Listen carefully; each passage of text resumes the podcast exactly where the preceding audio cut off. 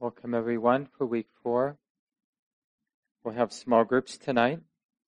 If you didn't already get your name tag, maybe right before the small groups you can get it. And it's nice to remember ahead of time to get a name tag on the nights, especially the nights that we have small groups.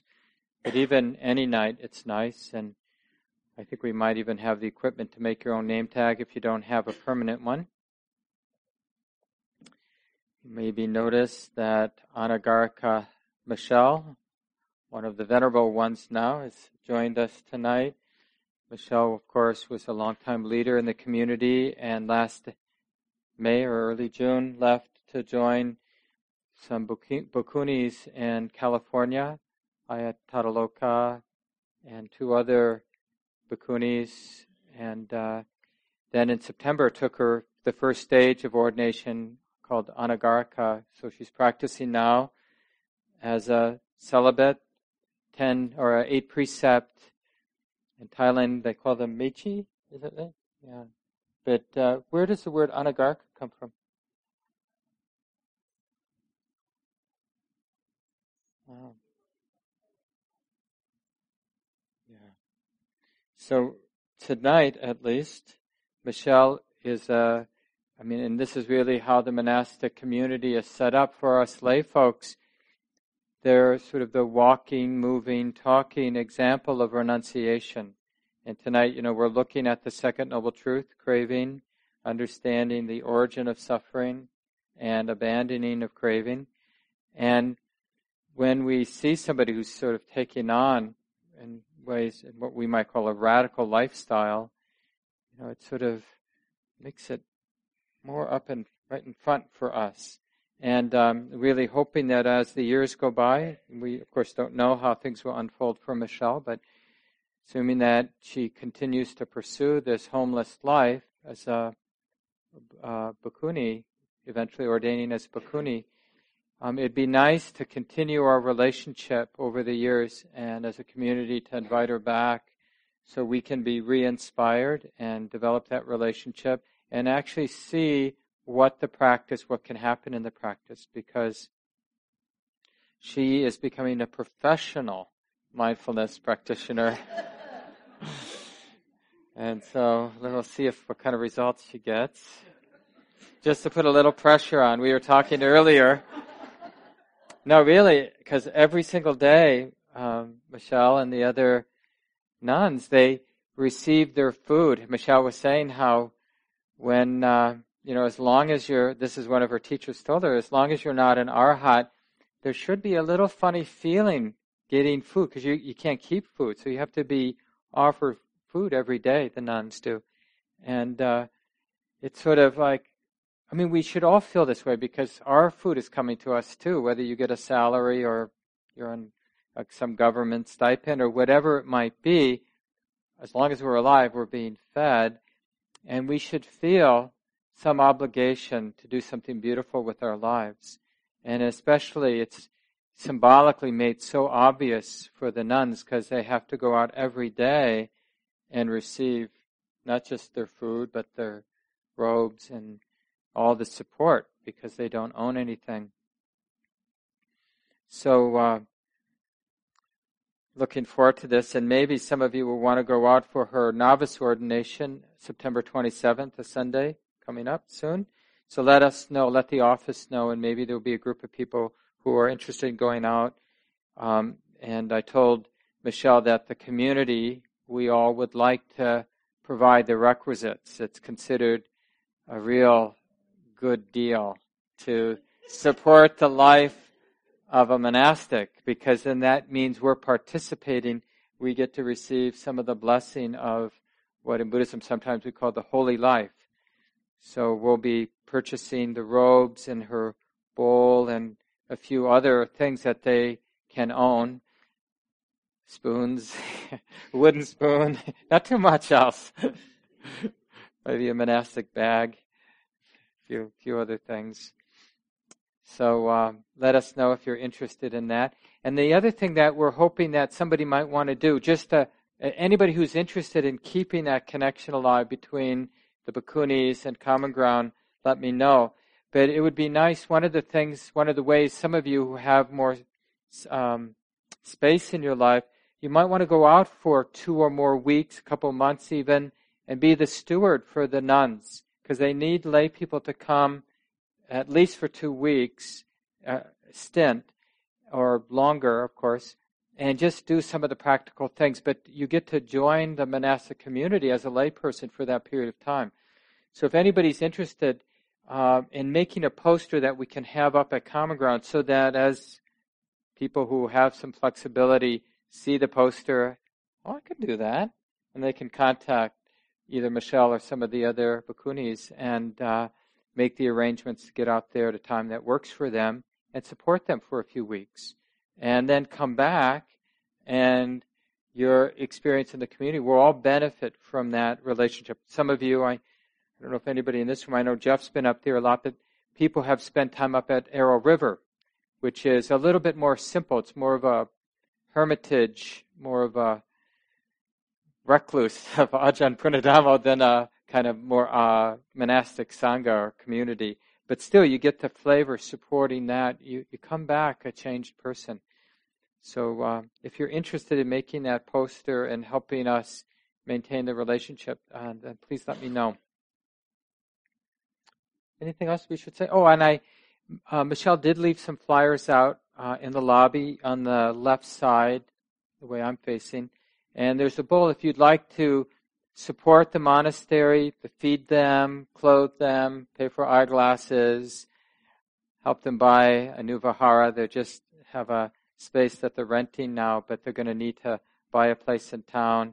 So any little bit, it just again, it's just a way for us lay people to feel like we're part of this very ancient and beautiful tradition of practicing renunciation and the best or the most suitable conditions where um, we purposefully strip away all the ground in our lives as best we can. I mean, that's the monastic, um, that's sort of the underlying principle is to take away the ground.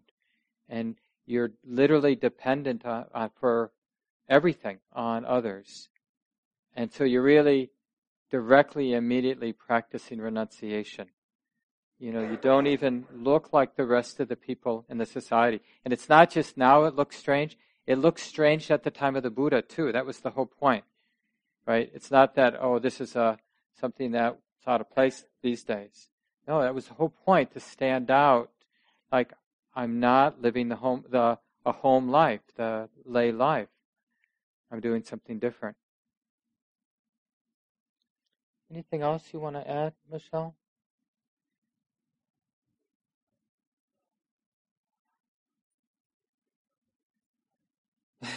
Okay. We had such a beautiful program yesterday for about 30 community members. Some of you were there, where um, we served Michelle lunch after the morning program, and then she stayed around for quite a long time answering questions and sharing about her life. It was really beautiful. And hopefully, you can never know, but hopefully it's something that will happen annually or something like that. So that's our aspiration at least. Good. So maybe if she has energy, she'll be around a little bit after the program tonight. People can connect. So we're looking at now, we're moving into the second noble truth and done our best in our life as a practitioner to be, as um, this well known Zen teacher, Reb Anderson, says, right in the downtown of dukkha. I know people, some of my good friends, whose names will go unnamed, who do not like to be in the downtown of any place, like a city, right? And we can do that a lot. We can spend, even those of us who've done a lot of practice, there are all kinds of ways we justify not being in the downtown of suffering. And it's okay, especially if you know that that's what you're doing. But what's not okay is when we don't know that that's what we're doing because it becomes a habit. Holding on to ground, holding on to what's pleasant. And uh, I remember reading somewhere that Ajahn Sucitto, this uh, uh, English monk in the Thai forest tradition, you know, he talks about how clinging is a natural function of the body. You see this in little children, you know, they just that, that instinct to grab a hold and hold tight. But what happens is that natural habit of holding, which is functional, if we're not aware of it, it becomes basically becomes the character of the mind. The thinking mind begins to orient around holding, grasping, as if that strategy can be generalized as that's the way, you know, that's the way to get through life. Find something to hold tight to. And of course, it just makes us tight. Holding on is suffering. Having to hold on. It's not so much holding is suffering, but being dependent on holding is suffering. Sharon, would you uh, lower the fan speed to the middle? It's the third one on the bottom, and that's yeah thing on the side. Nope, third one over from the left. The third one over, and you there's a little slide thing in the on the side of the flapper. Yep, you got it. He says, like desire, clinging is a function of a natural bodily life. Babies do it with good reason. But the unknowing recreates that as a compulsive mental activity. And clinging to the wrong things is, frustrate, is a frustrating, stressful, and dangerous experience. And we have that habit of, like we go home, we want something to grasp, especially if no one's around, it really stands out. What am I going to absorb into? Who am I going to be? Even like when we walk into a crowd of people, do you notice like who, what activity, what conversation am I going to absorb into? Where am I going to find my ground? So we want to notice how this grasping tendency has become institutionalized in the mind, always looking for something to hold to. So the Buddha says there is a cause, it should be abandoned, it has been abandoned. These are the three insights in the second noble truth.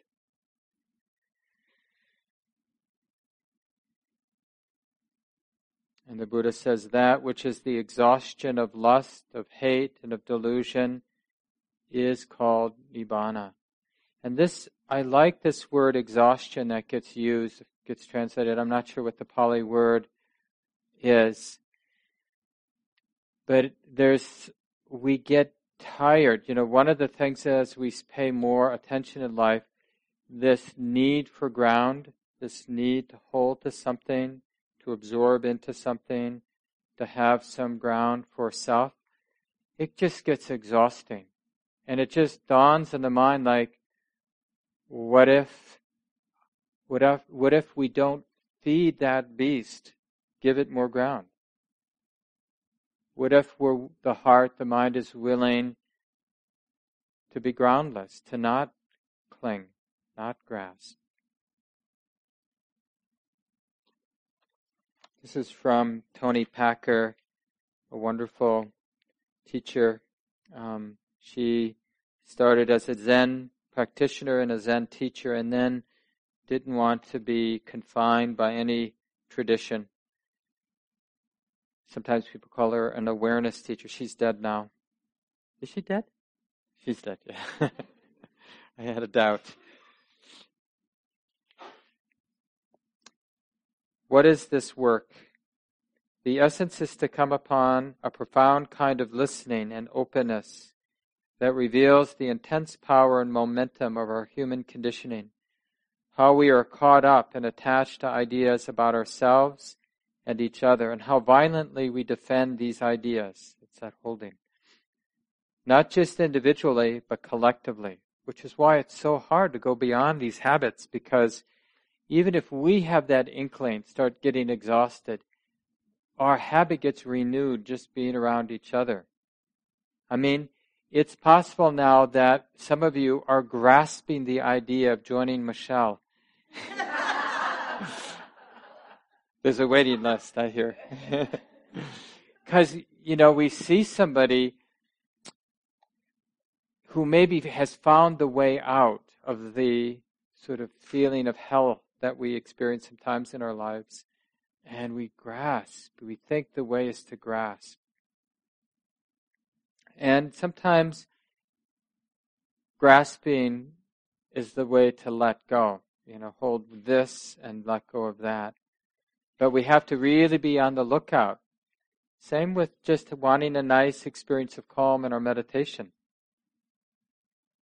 So not just individually, but collectively, Toni Packer says. And how this defense keeps us isolated from each other and from ourselves, right? Always looking for ground, looking for something to hold to, is what separates ourselves from ourselves and from each other. The other aspect of this listening is, is to come upon an inner and outer silence, stillness, spaciousness in which there is no sense of separation or limitation outside or inside. So this deep habit, you know, that gets uncovered in these insights around the second noble truth. There is a cause. It should be abandoned. It has been abandoned, right? There is a cause, attachment to desire. It's not the holding, it's the unknowing of the holding. It's the unconscious habit identification with holding, the reflexive holding. That's our stance. That's our way of being, to hold. So Ajahn Sumedho says, it's not desire, it's the attachment to desire. Because like Ajahn Sucitto says, holding is just a, you know, built into the system to hold. There's nothing inherently wrong with holding. It's when the mind, the thinking mind, let's say, to make it simple, the thinking mind constructs this self that's all about holding and dependent on having something to hold to. Always looking for something better to hold to. So even when we have a lot, like we see these people who have so much power, so much wealth, so much privilege, so much beauty, we're those people, relatively speaking, actually. And what do we do? We want something better to hold to, even though in a relative sense we have so much already. We want something more to hold to. Jack Kornfield and others, they call this habit because it, it that habit then it has a life of its own. It's really coherent. I mean, there's an intelligence to this habit. Some of you were here Friday night for the wonderful talk by Anam Thubten, this Tibetan teacher who teaches a lot in some of the Vipassana centers around. Um, just a beautiful, wise presence. Some of you were on his retreat over the weekend. Um, but he talked about how these patterns of wanting something to hold to, attachment to desire, they're brilliant, I think was the word he used and that he talked about his practice. And here's somebody who practiced for many, many years as a monk, I think a couple decades in the monasteries, um, before he left Tibet, and then as a 17 year old walking across the mountains, and then in the monasteries in England and uh, India for a while before coming to the West. And um, now he's a layperson, but a, a Rinpoche, a, a well known Dharma teacher. Um, but just seeing like clearly his whole practice now is is respecting and being sounded like being in awe of and taking it up as his practice to understand the brilliance of this impersonal habit to hold to be tight. Because that's that body of fear it's it's sort of been laid down. It's like has a deep imprint in the body and mind. And so it doesn't take much to activate this whole system. And when the system, that coherent, brilliant system of holding gets activated, it just feels so personal. So do not be ashamed if life, if your experience as a human being feels personal because that's what it feels like. It feels personal. But we can learn that that very personal feeling is just a feeling. That's what we were doing in the sit tonight. You know, we, you know, initially followed the Buddhist teachings, which before, generally speaking, before you do wisdom practice, vipassana or insight practice, you take some time, maybe 20 years if you're fortunate, or maybe like we did, 10 or 15 minutes, and we develop calm right by paying attention to that which is not agitating. So we don't think about like season four of Game of Thrones or or to-do lists or something. We don't think about that. We think about something, we pay attention to something neutral, like the breath coming in and the breath going out. And then the whole that holistic experience of breath. So aware of the breath but not excluding anything. So whole body awareness, breathing in. And noticing the healing effect, the calming effect. See, these objects of awareness don't agitate the mind, they settle the mind. And then we notice joy, that lightness, that flow, that movement. And then we notice that more resonant ease. And then from that place of relative steadiness and calm and ease and joy and peace, then we practice being with feeling, which is there with every experience, as I said in the guided meditation, without being, we practice not being confused by feeling, the way the moment feels. Because it's the confusion or the belief, basically, the view that feeling is personal. So therefore, we should personally react to pleasant feeling by grasping and personally react to unpleasant feeling by grasping getting away, and personally react to neutral feeling by grasping the idea that it's not important. So, with any feeling, the habit, the body imprint, that body of fear that wants to hold, it's going to find some way to grasp, to hold, no matter the feeling, even really pleasant feelings. Oh, I don't want this to end. Or how could this be better? How could I make this last? We do that even in really good sits. You have to learn that all the way through that in order to calm down, you need a lot of insight about not grasping the pleasant qualities that happen when the mind starts to settle down. To be interested, to be intimate, but not to grasp. In order for the deeper settling, we can't want the deeper settling to happen. We can't want it to be my ground that I get to hold because it won't happen. And some of you are smiling because you know you've had this dance probably tens of thousands of times where it's settling and we personalize it and we personally grasp and it goes away and we feel personally betrayed and we grasp that idea and then it really goes away. And then we get have a lot of doubt, and we grasp that, and then it's nowhere, anywhere close, you know. And then hopefully we remember, oh, this is suffering. I'm told to sit right in the downtown of that, not to be afraid of it, and then things begin to settle down. It's the same with panic attacks. I, you know, talk to people sometimes who have this habit or this tendency in their mind to have panic attacks. I mean, we all do to some degree. Some people, it's pretty pervasive that, that tendency for that energy to build, and then the mind relates to that energy in a way that amplifies it, and then it relates to that energy in a way that amplifies it, and pretty soon it's like something's going to explode. And then it, it at some point will explode, and you, hopefully you're conscious that you go out the other end, so that slowly you're not as afraid of it. And then eventually we learn the move, which is as we catch ourselves amplifying the situation by holding tighter, we say, oh, yes, yes, it's like this. So we don't personalize the grasping, we say yes to it, we relax with it. And so this is what we can talk about in the small groups tonight. And we'll go into it, you know, in the next two weeks. So this is just the beginning. So it's okay to have whatever understanding you have. But we all have this deep imprint to hold. And we're holding to all kinds of things, like what we see, what we smell, what we taste, what we touch, what we think. We're basically whatever experience, any aspect of experience we can cling to.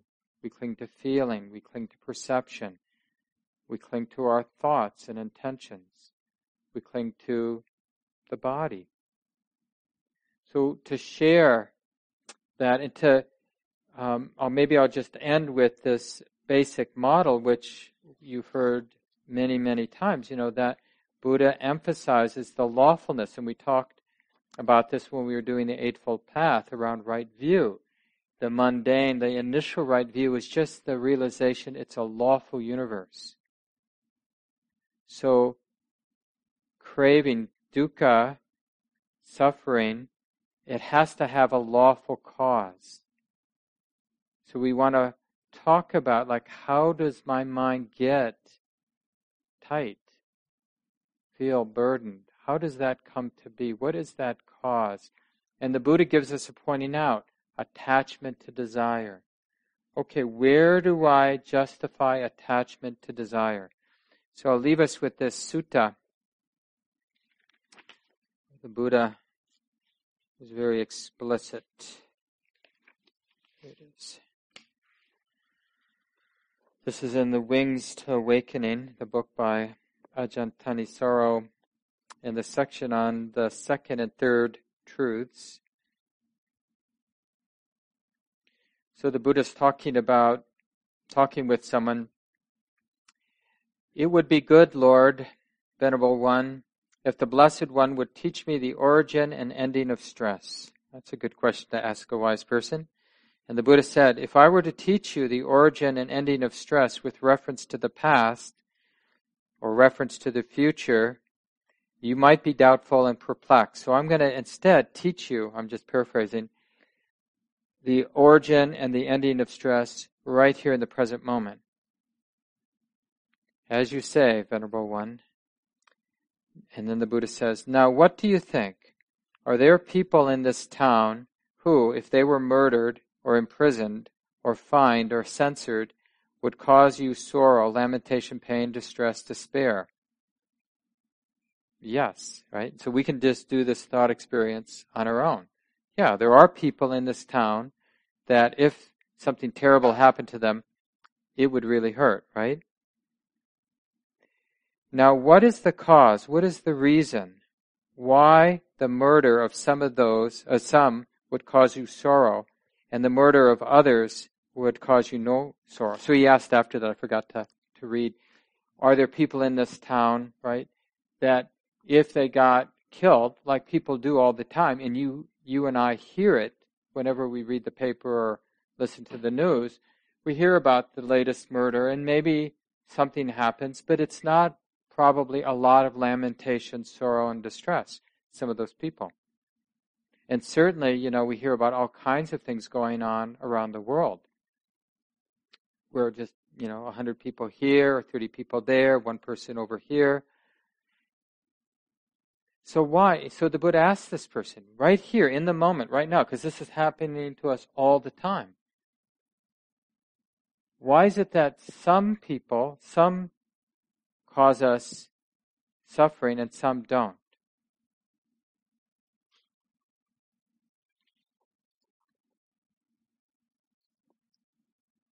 He says, the student says, those whose murder would cause me sorrow are those for whom I feel desire and passion. Those whose murder would cause me no sorrow are those who I feel for whom I feel no desire or passion. The Buddha says, now from what you have realized, attained, plunged into right now in the present without regard to time, you may draw an inference with regard to the past and future.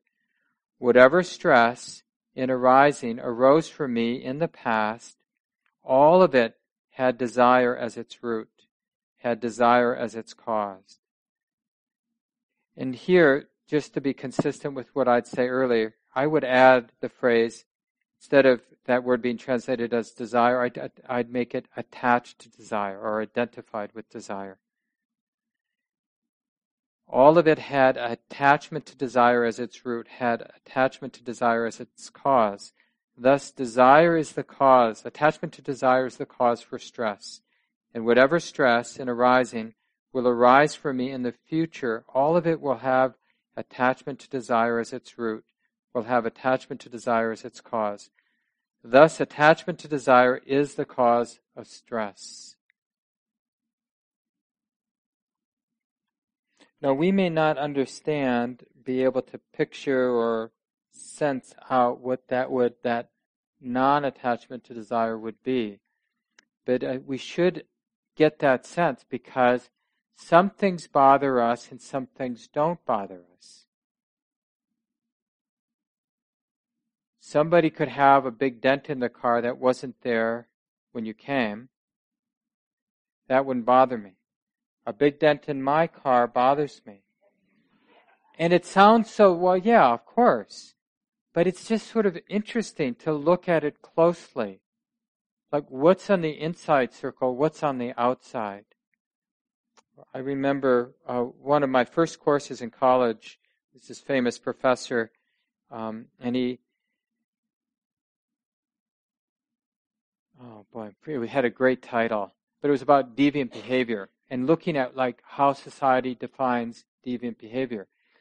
And uh, and it's you know the basic principle. I'm assuming it still is. It's like there's a circle. Everybody, each of us, we have a circle, and there are those people behaviors that are on the inside, and those people and behaviors that are on the outside. And it's in a sense arbitrary but real. And those on the outside we don't care about. And those on the inside, we care about. And the difference is attachment, identification. So it seems like it would be very cold to not have that circle of who's on the inside and who's on the outside. You know, we talk a lot about, we idealize this sort of universal love, experience of unity. But it means no tribe, no, you know, and like uh, talking about Michelle uh, moving in the direction of full ordination and really developing the renunciate life. It's interesting how, like in that, and of course, we're not exempt as lay people but like how we relate to our lovers, our family, our parents, our former cats. Michelle did not visit her cat. Some of you remember before going out to the monastery last April, May, she was really looking hard for someone to take her two or three cats, two cats, and uh, and so like how do we relate to everyone, every being as equal in terms of love. Doesn't mean we don't know. Of course, we're going to know some people more than others. Of course, some people are going to evoke emotions that other people don't. But everybody is a living being. Everybody is worthy of love, right? And it's just interesting how, oh, you know, I see my good friend over there. And it's different. You know, we look around the room and we have different feelings and we justify it. So that's the unknowing part. Of course, it makes sense that we have different feelings because we have different experiences. But it's this not understanding, not understanding what the mind is doing, and understanding that everybody here is a living being. They want to be happy just like we do. They want to avoid suffering just like we do.